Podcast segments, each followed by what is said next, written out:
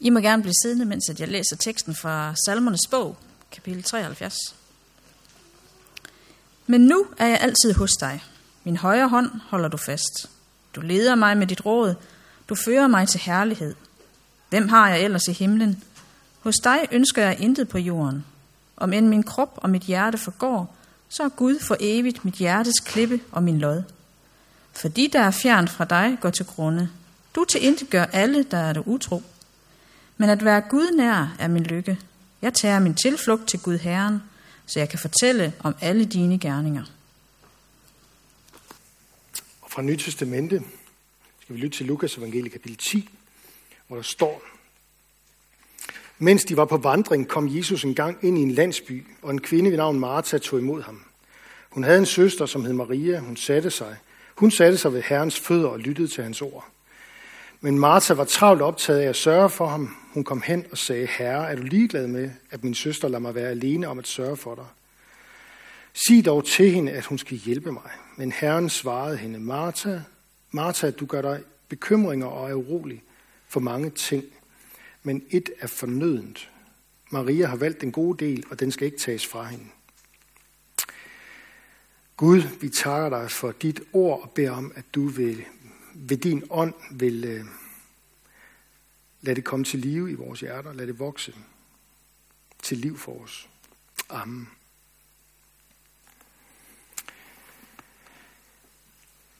Det er Martha, der tager imod ham.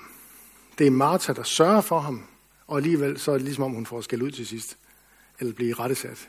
Det er en mærkelig beretning, og jeg kan, jeg, vi skal prøve at åbne den op, men jeg kan, jeg kan på en eller anden måde mærke, at der er sådan et eller andet, jeg ikke lige helt, helt har fanget i den endnu. Og det er ikke sådan noget med, at der er maskulin kultur og sexisme i den og sådan noget. Jeg ved godt, der er sikkert der nogen, der vil læse det ind i det i disse tider, men, men, det, men det handler slet ikke om det. Hvis det endelig handler om noget øh, mellem mænd og kvinder, så er det jo ret enestående det her med, at øh, Jesus, som også kaldes for rabbi, opfører sig her som en rabbiner, og alle rabbiner på Jesu tid havde øh, disciple, som var mænd. Men det bryder Jesus ved, at her opfordrer han så at sige Martha til at gøre det samme som Maria, nemlig at sætte sig som en disciple, en kvindelig disciple ved Jesu fødder. Det er sådan det vilde i den tekst, kan man sige, hvis man endelig skal sådan, øh, finde noget imellem mænd og, kvinde, mænd og kvinder i den. Men hvorfor var det, at Maria satte sig der ved Herrens fødder og lyttede til hans ord, og som, han, som Jesus selv siger, vælger den gode del? Hvorfor gjorde hun det? Det gjorde hun, fordi hun var taknemmelig, fordi hun hos Jesus havde fundet sig selv igen.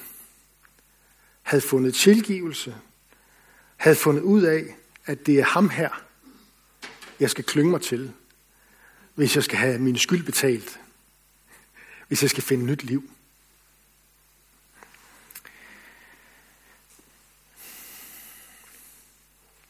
Når vi siger tak til hinanden, så erkender vi, at vi er afhængige af hinanden. Det gælder også, når vi udtrykker vores taknemmelighed til Gud og sætter os i hans nærhed. Så giver du ham din opmærksomhed, så deler du din glæde med ham. Det er egentlig lidt en anden måde at sige på, hvad det vil sige at holde Guds tjeneste. At fejre Guds tjeneste. Det er, at du viser Gud din taknemmelighed over, at han har elsket dig først. Vi elsker, fordi han har elsket os først. Vi takker ham, fordi han har gjort alt, hvad der skal til, for at vi kan være Guds børn. Jeg vil sige lidt om afstand og nærhed, fordi vi taler, og det kommer ikke til som overraskelse for nogen af jer, som meget om afstand for tiden. I går var jeg ned og øh, holdt foredrag i går formiddags i en anden kirke over i Østjylland, og der stod der med store fede typer for hver anden meter Altså så høje typer her. Hold afstand. Og jeg tænker ligesom, der er altså et eller andet, der ikke helt passer ind i det, vi gerne vil som kirke. Det er lidt ligesom, når, vi, når jeg deler nadver ud og står der med det allerhelligste, reneste Jesu læme og blod, og så skal vi spritte af og tage handsker på. Der er også et eller andet der, vi skal lige se igennem på en eller anden måde. Fordi der er jo ingenting i vejen med det. Vi taler meget om afstand for tiden. Mulighederne for nærvær og nærhed og tæt kontakt, den er meget begrænset. Og jeg tror, at der er rigtig mange af os, der i en eller anden forstand lider under det. Vi lider under det, fordi Vi lever i en verden, der er skabt af Gud, og vi mennesker er skabt til fællesskab med hinanden og med Gud, vores skaber. Vi lider, fordi at den her verden, som er skabt af Gud, den er også besat. Den er besat af Guds modstander, djævlen. Og vi mennesker, vi lider under syndens magt i vores liv og i vores hjerter. Synden har så at sige skabt en reel afstand i fællesskabet mellem hinanden, forholdet til andre mennesker og i forhold til Gud. Og så er der det kristne evangelium om Jesus, de gode nyheder om Jesus, som handler om, at den verden, der er skabt af Gud og besat af djævlen, den er også befriet af Jesus selv. Han er Guds søn og verdens frelser. Og han har befriet os, verden, menneskene, ved at komme til os, lide og dø og opstå, og på den måde bygge en bro over den afgrund, som vores synd og skyld skaber i forhold til Gud. I en del salmer i det gamle testamente, vi har lige lyttet til en af dem, salme 73, i en del salmer i det gamle testamente, der, er der, en, der bliver der udtrykt en inderlig længsel efter at se Guds ansigt. Underforstået, at blive set af Gud. At se Guds ansigt og, og mærke Guds nærvær. Min sjæl tørster efter Gud, den levende Gud. Hvornår kan jeg komme og se Guds ansigt? At være i Guds nærhed er min lykke, som vi hørte afslutningen på salme 73 blive, blive læst lige før. At være i Guds nærhed er min lykke. At se Guds ansigt, at være i Guds nærvær, det er et menneskes lykke. Og det er, hvad Maria hun oplever og erfarer i dag i beretningen, vi er sammen om. Lykken ved at være i Guds nærhed og lytte til Guds ord.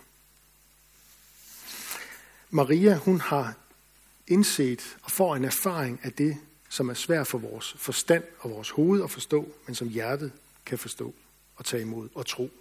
Nemlig, at i Jesus, der møder hun rent faktisk, og hold nu fast, hun møder Gud selv. Det er derfor, vi er så vilde med Jesus i kirken. Fordi han er Gud selv, som kommer og tager vores skyld. Han er ikke bare et guddommeligt menneske. Han er Gud selv.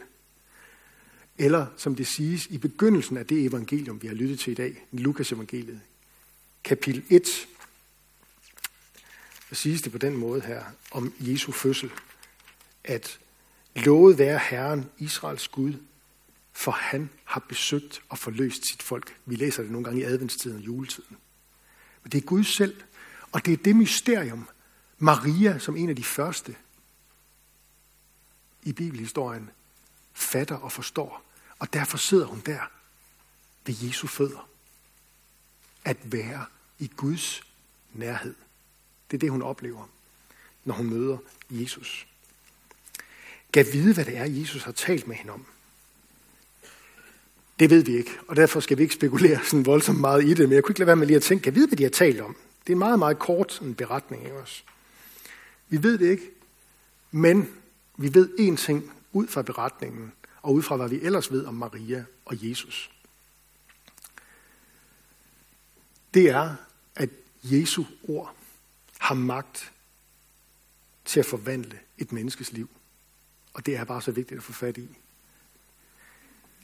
Hun satte sig ved Herrens fødder og lyttede til hans ord. Og når Jesus skal forklare det for hendes søster, der har travlt, så siger han, hun har valgt den gode del. Et er nødvendigt. Der er én ting, der er død nødvendigt for os alle sammen. Og det er, at Jesu ord får lov til at forvandle vores liv. At trænge ind, der hvor det måske gør ondt, der hvor der er mørke. Og så skabe nyt liv Skab lys.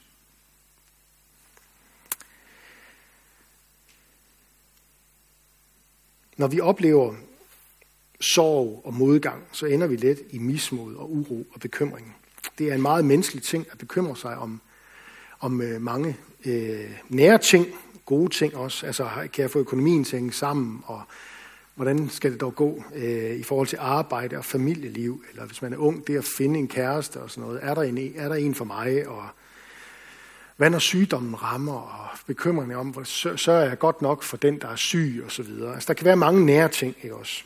Og så kan der også være nogle af de helt store ting, som kan skabe bekymring. Det fornemmer vi også lige for tiden. Altså krig, flygtningestrømme, politisk uro, klimaforandring, økonomisk nedsmeltning. Alle de her ting, som, som, som radio, tv og internet er fuldt af os.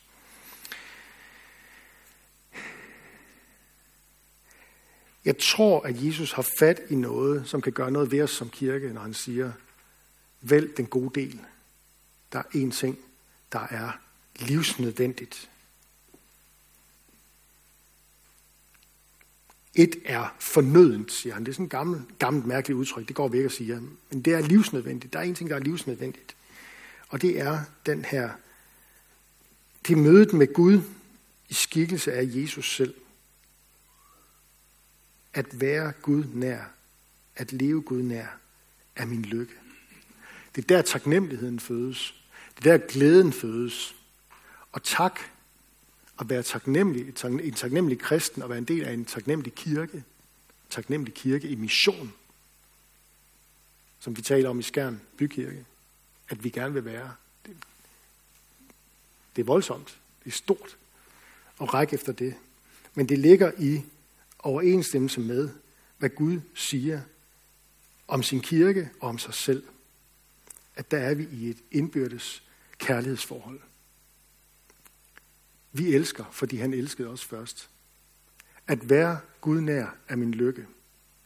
At sætte sig ned ved Jesu fødder og vælge den gode del, den livsforvandlende del, fordi der møder du de ord, som er skaberord, som kan gøre det for dig, som intet menneskes ord kan gøre for dig. Fordi det er Gud, du har selv du har med at gøre. Vi ved som sagt ikke, hvad samtalen den gik på den dag. Men der er en ting, som er vigtigt for os at få fat i og huske på, det er, at når vi taler om evangeliet, når vi taler om de gode nyheder, så taler vi netop om nyheder, vi ikke kan sige os selv. Vi taler ikke om gode råd. Under det, jeg prøver at sige, det er, at Jesus har ikke siddet og givet Maria en masse gode råd om, hvordan hun skal leve sit liv. Og hvis du lige får styr på det og det og det, så er det også bedre med dig og Gud. det, er slet ikke, det har slet ingenting med kristendom at gøre.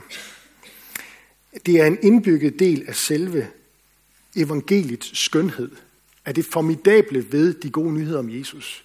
Der er det en indbygget del, at det ikke handler om gode råd, men det handler om gode nyheder. Fra Guds rige er der godt nyt.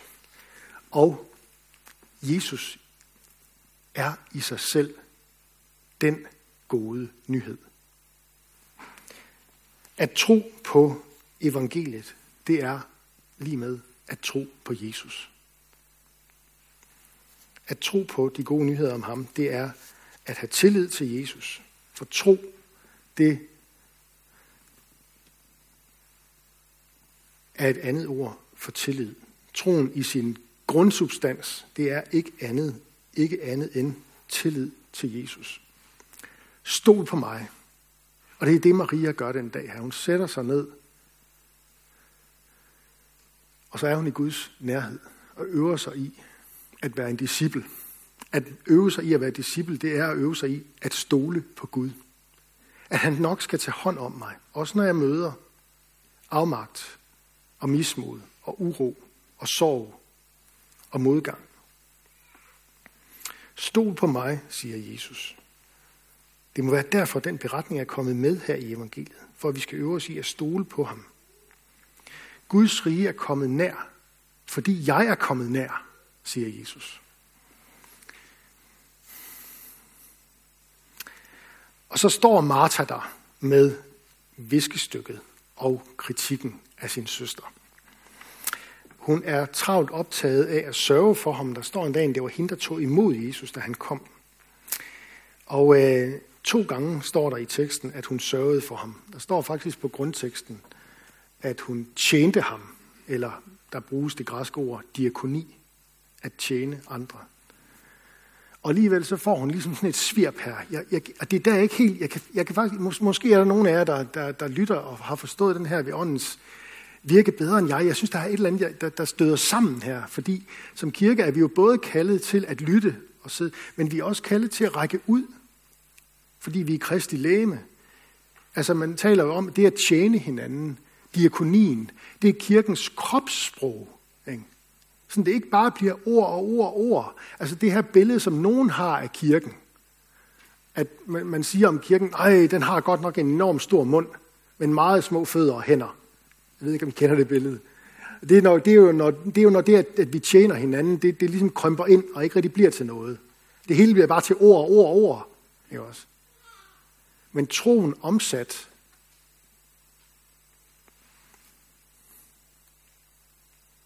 Der er åbenbart en vækstvirkning her imellem et dynamisk liv og så en at finde den der hvilepuls. Ligesom der er en vekselvirkning i ugens løb hvor vi er kaldet til at tjene på arbejde og i familie og så videre. Og så kommer vi lige pludselig hen til den syvende dag. Nej, vi kommer hen til den første dag. Er det ikke sådan der? Nu bliver jeg helt i tvivl. Hviledagen, helligdagen, søndagen, som det er blevet. Den dag, hvor Jesus gik ud af graven en påske for lang tid siden, og som er blevet de kristnes hviledag. Der, hvor vi kan sætte os ned ved Jesu fødder og lyt til ham. Så tillykke med, at du har valgt det selv midt, lige nu, selv, selv midt i en, en, en, en tid, hvor, hvor jungletrummerne siger, at nu skal vi passe endnu mere på, og det skal vi. Vi skal passe på hinanden. Men der er ingen, der forbyder os at samles. Og vi gør vores bedste for, at vi kan gøre det under de rigtige forhold. Tillykke med, at du har valgt den gode del i dag. Lytte til Guds ord, høre evangeliet. Og bed Gud ved sin ånd om at lade det forvandle dit hjerte, dit liv. Og hvis du kan genkende dig selv i Martha, den travle Martha, den Martha med kritikken af den, der hviler, så fortvivl ikke. Den gode del, det er at søge Gud og nærværet med ham. Det er stadigvæk muligt for dig, også i dag. Du har Guds ord i Bibelen. Du har lov til at tage ham på hans løfter og lade dem løfte dig videre i livet. Lad os bede sammen. Gud, vi takker dig, fordi at alt, hvad der tidligere er skrevet i det gamle og nye testamente, er skrevet for, at vi skal lære af det og for at vi med den udholdenhed og den trøst, som dit ord giver os, Gud, kan fastholde håbet. Vi beder om, at du vil trøste os med dit nærvær, at vi må få lov til at finde opmundring og nyt liv hos dig. Vi beder om, at vi må erfare, at det at leve som kristne i dit nærvær, det er nødvendigt for os. Der finder vi hvile, der finder vi kræfter, og der finder vi nyt mod til at leve livet. Vi takker dig for muligheden for at mødes her omkring gudstjenesten på en søndag. Tak fordi vi kan mødes i frihed og tilbe dig. Udrust os med nådegaver til fælles gavn og opbyggelse og lær os at række ud over vores egne behov. Vi beder dig for menighedens børn, både de fødte og de ufødte. Beskærm du dem og lad dem få lov at vokse op i tro på dig. Vi beder for menighedens konfirmander og unge, lad dem vokse i tillid til dig. Vi beder for ægteskaberne og de, som lever alene, giv os din kraft over vores liv og samliv. Vi beder for Skærn by og omegn om, at du, Jesus, må blive kendt, troet, elsket og efterfuldt. Vi beder for Niels Jørgen Fogh, menighedens vejleder, vejleder, velsign ham i hans tjeneste. Og så beder vi dig om, at du vil være nær hos alle, der er ramt af sorg, sygdom og lidelse. Giv os mod til at være til stede og visdom til at lindre smerten hos hinanden. Lad os være stille et øjeblik og være så at bede for en situation eller et menneske, der har brug for Guds hjælp.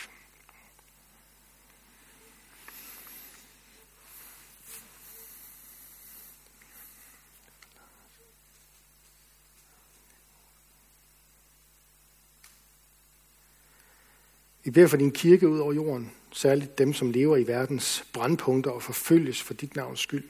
Giv dem frimodighed og ro.